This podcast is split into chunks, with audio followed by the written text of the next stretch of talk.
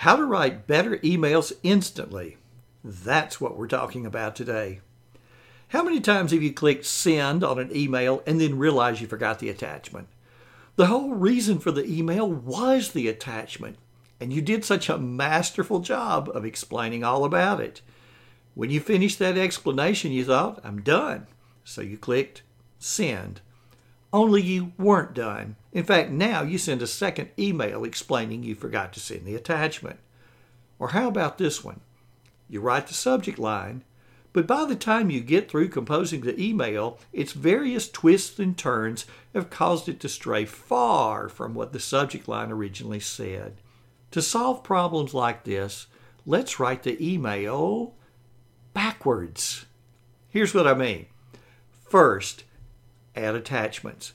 If the email is going to have attachments, start by determining exactly what documents you'll send. Attach them to the email before you ever compose the first word. You have just eliminated the possibility of forgetting them. Are you replying to or forwarding an email and need to add attachments? If so, add those attachments before crafting the text. Second, compose the text. Go to the body of the email and say what you're going to say. When messages are long, people don't read them. Therefore, let the message resemble an upside-down pyramid. Front-load the message with the most important information. Let the details bring up the rear. The reader gets the idea immediately of what needs to happen. If your email is more than a screen in length, well, consider breaking it into two emails, each one covering a slightly different subject. When an email is lengthy, a phone call may be a better option. Third, compose the subject line. Now that you've written the text, look at the email you've written and sum it up in a subject line that is descriptive. Can the reader look at that subject line and know what it's going to mean to him or her? Many times you'll find you can write the entire email in just the subject line. Avoid subject lines such as important or meeting. Be more specific than that. The reader needs to know more. Need your approval on this proposal by Friday gets the point across much better than important. Can you attend the XYZ meeting on the 13th at 9 o'clock is much better than meeting.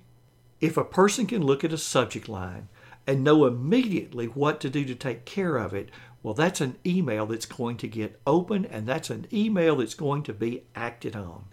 If you're replying to an email or forwarding one, is the present subject line still applicable? If not, change it to one which is, especially if the original one was important or meeting. Fourth, now it's time to address the email. You know, you can send an email even though you forgot the attachment. You can send an email if you forgot the subject. You can even hit the send button by mistake before you even compose a word of text. But you cannot send an email without a properly formatted email address in the subject line. So save this for last. Proofread your email. Double check that the attachments are there. And then, as the final step, address the email. And now you're ready to send. Write your emails backwards. See if this doesn't help you escape some of those email blunders. Thanks for stopping by. If you're not already on my email list, let's do something about that. Come over to frankbuck.org and join today. This has been Frank Buck, helping you get organized and make it look easy.